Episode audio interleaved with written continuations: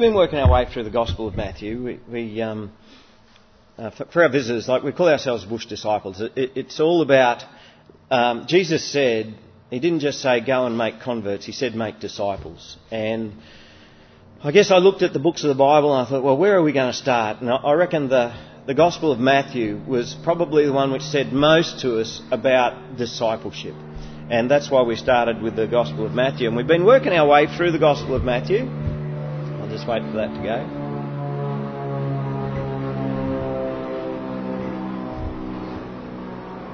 It's taking a while, isn't it?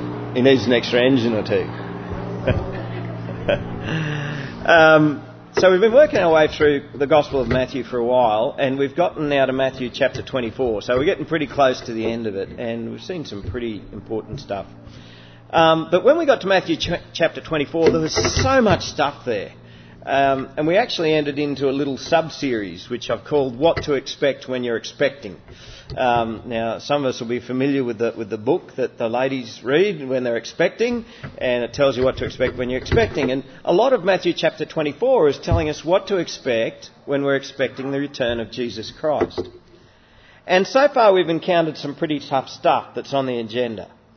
Firstly, we expect Jesus to be a long time coming. So don't be discouraged that it's already taken a couple of thousand years and he hasn't come back yet. And don't forget to keep watching because it could be any moment of any day. Jesus is still coming. Secondly, we expected there to be big trouble, the great tribulation before Jesus returns. And at that time, especially Christians are going to suffer great persecution. The third thing we saw was we expect there to be false Christs and false prophets trying to lead people astray. Fourthly, we expect the unholy to desecrate the holy. Uh, we expect the worship of the one true God to become increasingly difficult and for other gods to take his place and to be placed alongside of him. Then we had last week's topic, which was before Jesus returns, we expect lawlessness to increase and we looked at the different domains in which this lawlessness is already increasing. And, and we looked at lawlessness in the world, both personal lawlessness, which comes from a disregard for authority, um, but also state sanctioned lawlessness, where the laws that nations themselves make are lawless in God's eyes in themselves. Uh, the second domain in which this lawlessness gets going is in the church uh, where churches begin to embrace lawlessness rather than living by God's righteousness. And the third domain is that personal domain for us Christians, um, where Christians lose the, the desire to live godly lives and, um, and embrace freedom in an ungodly sort of a way. And also last week, the sixth thing which we managed to get in there was very sadly, before Jesus returns, the love of many will grow cold. And we have to go, and it's talking about Christians here. The love of many Christians will grow cold. And we have to be careful that we're not one of those whose love grows cold because as lawlessness heats up, love cools down. So over the last five weeks, we've actually seen some pretty tough stuff that's, that, that's going to happen, that we're expecting to happen while we're waiting for Jesus to return. But at the end of last week, I actually promised you today's going to be entirely different. Today, we, we, see something which is absolutely fantastic, something which is really great that's going to happen before Jesus returns. And the seventh thing we expect is that before Jesus returns, the gospel of the kingdom will be proclaimed throughout the whole world as a testimony to all nations. Who thinks that's good news in itself? Anybody happy with that? Yeah? The the good news, the gospel of this kingdom will be proclaimed throughout the whole world as a testimony to all nations, and then the end will come, Jesus said. And you know what? The best part is it's already happening. The gospel is being proclaimed throughout the whole world. No, not every single person has, has yet heard the gospel. But there is not a country in the world today where the gospel is not being preached. And even in places like China, Saudi Arabia, North Korea, places where persecution of the church is so severe that the church has to go underground because if they get caught preaching the gospel, they're in big strife. Even in places like that, that doesn't stop them from sharing the good news of Jesus Christ. It, Christians have never been stopped from proclaiming the good news of the kingdom. Because if you've got something as good as the good news, then that's something that you cannot keep to yourself. And that's something that we can learn. If you've got something as good as the good news, you cannot keep it all to yourself. So, today I'm going to be posing three questions for us to consider. What is this gospel of the kingdom that Jesus said? What does it mean to proclaim this gospel? And how is it a testimony to all nations? And I'm going to begin by taking you right back to first century Rome. Imagine that Caesar's armies have been in a battle in some far flung land and approaching Rome comes a runner, right? You can't just turn on the news and see CNN and, and see what's happening in another country. Approaching Rome comes a runner, a messenger.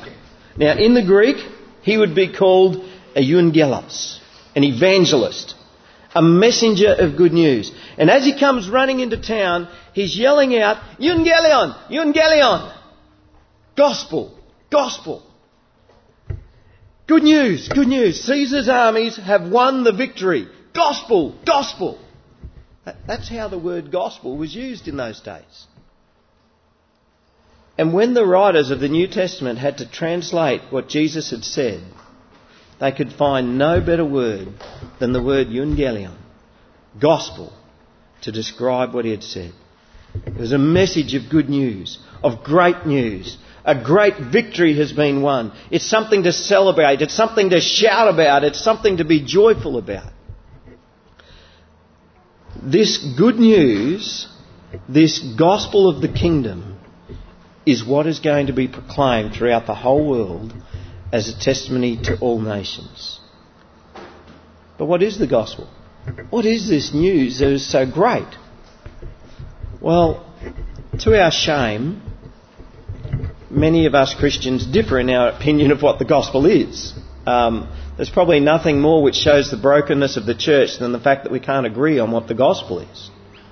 Some will look to the Apostle Paul and say, well, well, Paul explains the gospel very well. We've all sinned. We fall short of the glory of God. The punishment of sin is death. We're all condemned to hell. No one is righteous, not even one. And so the good news, the gospel, is Jesus took that punishment for us. Jesus died in our place, and all those who repent of their sin, believe in the Lord Jesus Christ, and make him Lord of their life, will be saved. Now, I can't argue with that. Does anyone want to argue with that? That's good news. Yeah? Yeah. That's true. But then others will say, well, the gospel's something different to that. You know, we, some will look to social reform and good deeds that Christians do in the name of Christ. In fact, Jesus himself said, The Spirit of the Lord is upon me because he has anointed me to proclaim good news, gospel, euangelion, to the poor. He has sent me to proclaim liberty to captives and recovery of sight to the blind, to set at liberty those who are oppressed, and to proclaim the year of the Lord's favour. And for some people, gospel, the good news, is translated as social reform, or social action, or doing good deeds in the name of Christ. So, what is it? What's the gospel? I'll tell you what. The Evangelion the gospel, the good news, is God. The gospel is God. It's everything about Him. It's the whole story of God in word and action. It's God revealed in the Lord Jesus Christ. You see, Jesus Christ preached the gospel but he also was the gospel.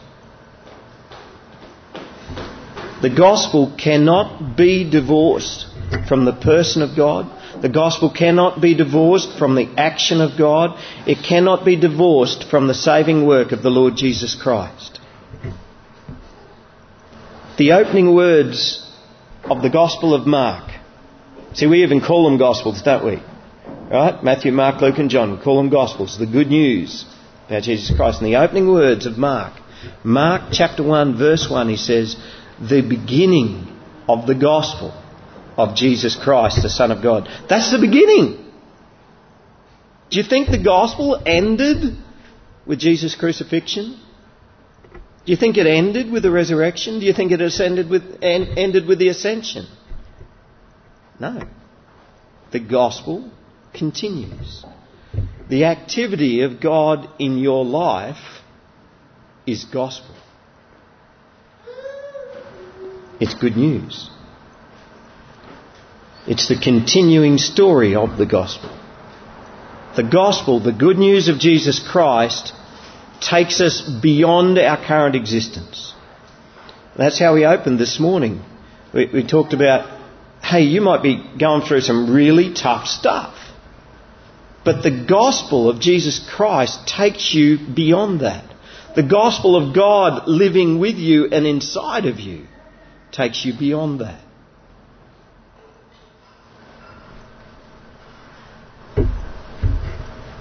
Did you notice that Jesus said, this gospel of the kingdom will be proclaimed throughout the whole world as a testimony to all nations, and then the end will come. Now, the word this is actually a pretty important one here.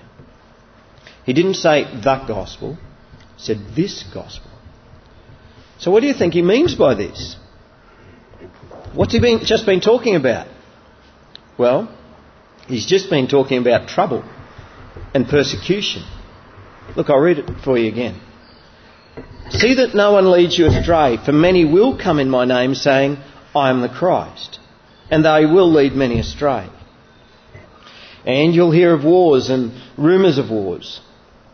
See that you are not alarmed, for this must take place, but the end is not yet. For nation will rise against nation, and kingdom against kingdom. And there will be famines and earthquakes in various places. All these are but the beginning of birth pains. Then they will deliver you to tribulation, that means big trouble, and put you to death. And you'll be hated by all nations for my name's sake. And then many will fall away and betray one another and hate one another. And many false prophets will arise and lead many astray. And because lawlessness will be increased, the love of many will grow cold. But the one who endures to the end will be saved. And this gospel of the kingdom will be proclaimed throughout the whole world as a testimony to all nations, and then the end will come. I'm going to take you right back to the very first message that, that I gave on this passage, where we talked about the, the great pain and trauma and suffering that is to come upon Christians before Jesus returns. And we talked about how these are like birth pains. Yep. And remember, ladies, I took my life into my own hands by, by daring to tell you guys about childbirth. Yeah? Remember that? Um, and we said, you know, yep, there is a lot of bad stuff happening and it's continuing, you know, can continue until Jesus returns. Um, and these are like birth pains. With birth pains, the lady go, the, the mother goes through varying degrees of pain, but the, the thing that makes it all worthwhile at the end is the birth itself, the arrival of the child. And just like when a mother goes through these pains, and, and the, the good news is that at the end, Jesus returns. We suffer trials and tribulations, but the good news is the one who endures to the end will be saved. Now, there might be times in your life when you find yourself wondering, where's God? Well, I'll tell you where He is. God is right there with you. He's right there, living the gospel with you as you put your trust and your hope in God.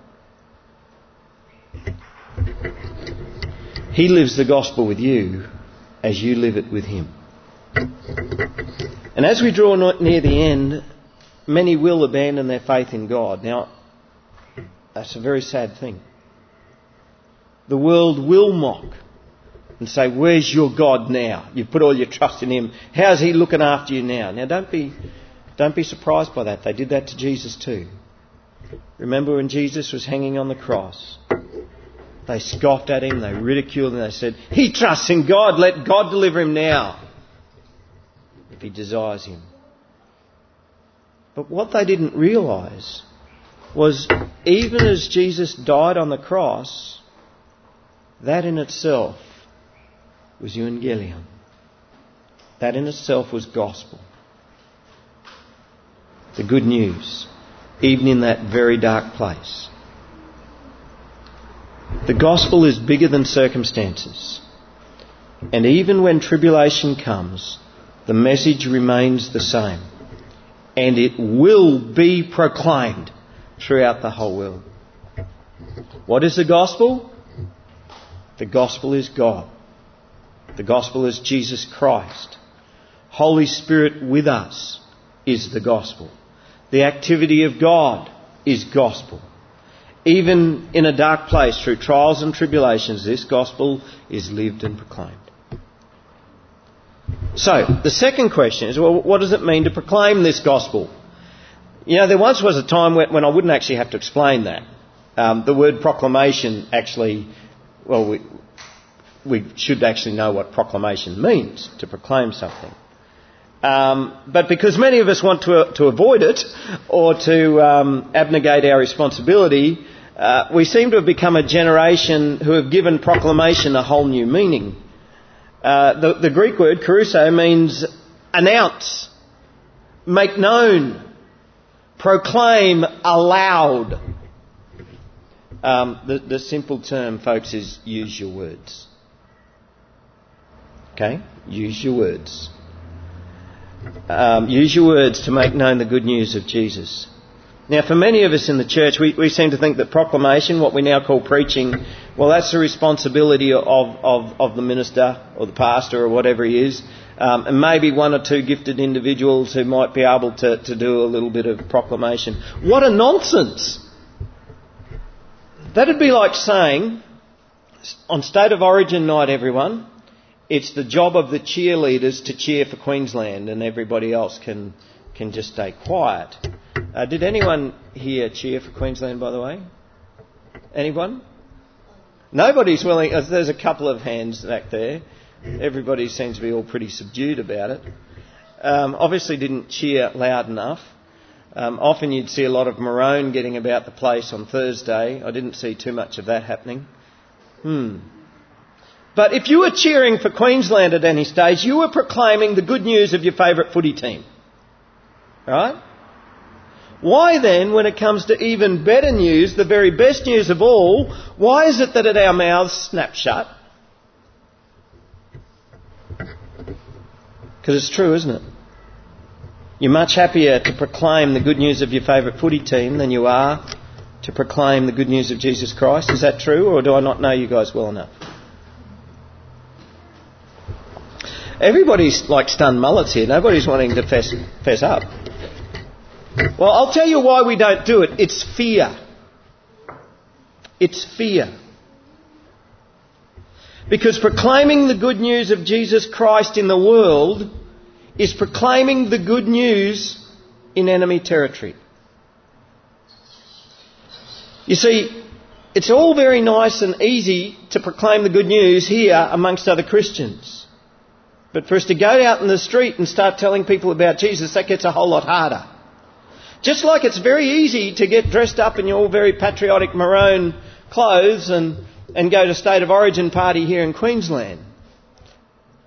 But probably not so many of us would be quite so wonderfully happy to um, dress ourselves up in maroon and um, go to a State of Origin night at, at the um, to watch it on a big screen TV in a bar of a Western Sydney pub.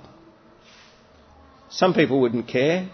But I know a lot of others will be a whole lot, but lot less um, happy about that.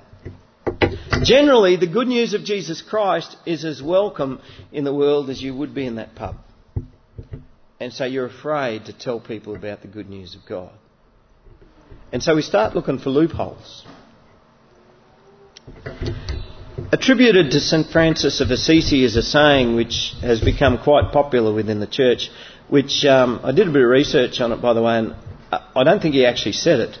Um, they actually think it somebody else must have said it because it didn't appear until hundreds of years after. Um, but this saying is preach the gospel and if necessary use words. Have, have you heard that saying? Yeah? It's a pretty snappy saying, which basically means live what you preach. Okay, don't just, don't just say it, live it as well, right? But I want to rescue that phrase from the way it is most often used today. Most people I've heard say it, quote it, and then in the same paragraph use it as an excuse to behave as if their silence is their gift to God. I believe that the greatest denial of Christ today is the silence of believers. Peter denied Jesus Christ by actively saying, No, no, I don't know Jesus. You know the story. He did it three times before the cock crowed. But I believe the biggest denial of Christ today is silence. The funny thing is, St. Francis, who that saying is attributed to, was very well known for his preaching. He used to preach five sermons a day, and any opportunity he'd got, he'd, he'd stand up on a soapbox in the local marketplace or whatever and start telling people about Jesus Christ. Every opportunity you got. What gives us the right to keep it all to ourselves? The world is perishing while we remain silent. And some of us might say, oh, well, the, the world will know that I'm a Christian because I'm living a good life. Well, okay, you might be living a good life, and people might even be able to see that, but how does that give them hope? If it becomes if the gospel becomes all about what I've done or can do or am doing, what hope does that give others? I'll tell you where they get hope from. It's when somebody who has lived a bad life in the past tells them about how Jesus saved them from that to something better. If all people see is good people going to churches and that's their extent of their knowledge of the gospel, that just confirms for them what they've always believed. Hey, I'm not good enough to go to church. They're all the good people. I, I won't fit in. They've got all their lives together and everything's going great for them. I, I, I don't fit. What people need is not just to see good people going to church. What people need is someone who is willing to share with them the good news.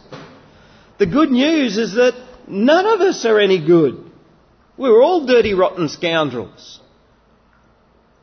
And the transforming work of God can do something about that.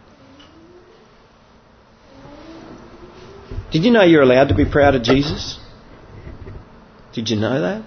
You know, we get hammered into us that pride is such a bad thing and pride is an ugly thing, and that's true. Pride is ugly when it's pride in yourself or, or in your achievements. But you are allowed to be proud of Jesus. You are allowed to tell people all about Jesus Christ and what He's done. It is right to proclaim it. Use your words. I better keep on going. Uh, how is it a testimony to all nations? Uh, the word testimony is martyrion, from which we get our word martyr. Um, it means testimony, evidence, proof. When the gospel is proclaimed in spite of all, its, of all of its opposition, that is the evidence the world needs for it to be given credibility. The context of this proclamation that goes out into the whole world is very often in the midst of suffering. It's in the midst of tribulation. I really wanted to find a quote for you in a book, but it's packed away in a box somewhere, stuck away in the shed because uh, we seem to be forever moving at the moment. Um, and so I knew I wasn't going to find it, so I'm going to have to just give you this quote as best as I can remember it. By the way, I'm a very slow reader, and people give me heaps and heaps and heaps of books to read. Uh, like Robin can read about six or eight books in the time I can read one. Um, and most of these books could say in three paragraphs what they take 300 pages to say, and it really, and it takes me six months to read it. Um, so I just want to apologise in advance. If any of you guys have ever given me books and said this book's really touched me and, and I, you really should read it, um, I'm making a confession now. It's in a box somewhere, and I, I actually haven't read it. Um, so forgive me, please, because I'm just really slow. Um, but there's this one book that, that really captured me, and it's called The Heavenly Man. Has anyone read it? It tells the story of Brother Yun, and, and he runs a prohibited house church in China. And in it, he talks about how they are living under persecution, and we Westerners, that's very racist of him, isn't he? Saying, you Westerners. But, yep, he says, you, you, Westerners, you think as soon as you see a bit of persecution, you've got to pray for it to stop. And he says something along the lines of, don't pray for the persecution to stop. We shouldn't pray for a lighter load to carry, but a stronger back to endure. And then he tells us why. Then the world will see that God is with us, empowering us to live in a way that reflects his love and power. That is testimony. Testimony isn't just words. Testimony is something that people can see that, hey, you actually really believe this. This is how the gospel becomes a testimony to all nations. When Christians proclaim the good news of Jesus Christ, even when their very lives are at stake, that is conviction. That means something. This gospel of the kingdom will be proclaimed throughout the whole world as a testimony to all nations, and then the end will come. Never before has the gospel been proclaimed in so much of the world. And I guess it's a sign of the times that things can spread across the world so quickly. Um, even this little church here, every time we, we do a message, the, we record the sermon, we, we put a printed and a recorded version onto our little website, which can be accessed from anywhere in the world, unless we get banned somewhere, which we probably are, who knows. Uh, I know at one stage I was banned from the high school. I, uh, I don't know why or how it happened, but, but uh, one of the kids was wanting to look at the youth group things once. This is when I was in the previous church, and and um, it had come up a content blocker. Uh, I'm not sure what was on it, but anyway. Um, but then we have things like Christian radio, Christian television, um, shortwave band radio, Christian satellite TV, beaming into every corner of the world.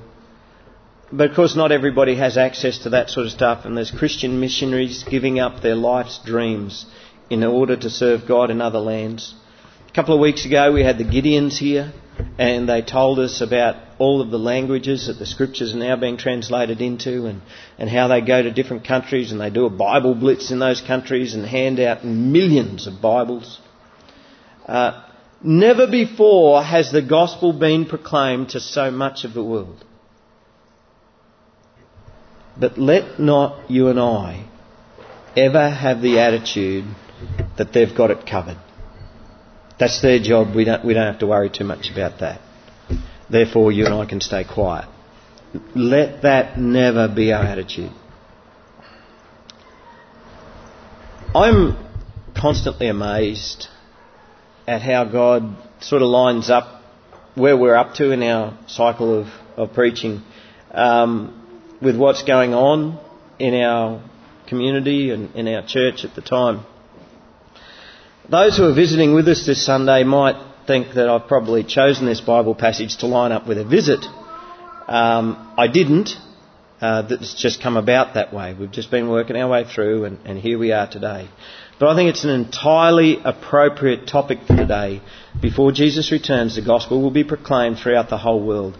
Because this Sunday, out of all Sundays, is the time when you guys from Watoto are joining with us uh, well, not from Watoto, but about to go to on the Watoto trip, are going to be uh, joining with us. And you're about to travel 13,000 kilometres or more all the way to Uganda to proclaim the gospel of Jesus Christ.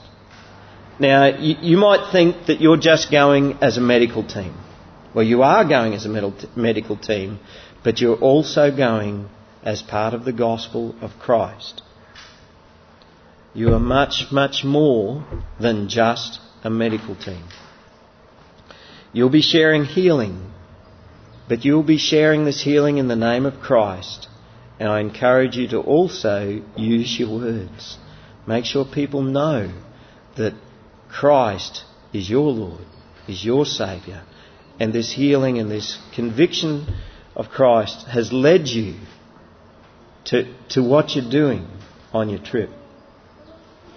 And for all of us, no matter how inadequate we may feel our words are, words spoken from a position of faith have power. Okay? Now I'm going to share with you a reading shortly. I just want you to have this in your mind. It's not words spoken from a position of having a good education. It's not words spoken from um, out of a theological background or from theological training. It's not words of, of eloquence, but it's words spoken from a position of faith that have power. Romans chapter 1 verse 16. For I am not ashamed of the gospel. For it is the power of God for salvation to everyone who believes, to the Jew first and also to the Greek. For in it the righteousness of God is revealed, now get this, from faith for faith. As it is written, the righteous shall live by faith. All you need is faith. You, you don't have to be the best speaker in the world. You don't have to have the best stories in the world. The words that have power are the words that come from faith. And you all have faith, don't you? Yeah? When you share your faith, the righteousness of God is being revealed from your faith. For faith. To share it for other people to grab hold of it and to develop their own faith. Let's pray.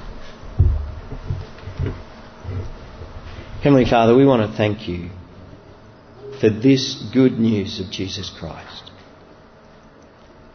We thank you for this good news of the gospel. Lord, we want to thank you that this good news isn't limited to just one small place and one small time. This good news is something that started out in the back blocks of, of Israel and has spread throughout the whole world. Lord, let it not stop with us. Lord, May we be a part of your testimony to the world so that the world would hear and the world would believe. Lord, help us to share the faith that you have given us. In the name of Christ. Amen.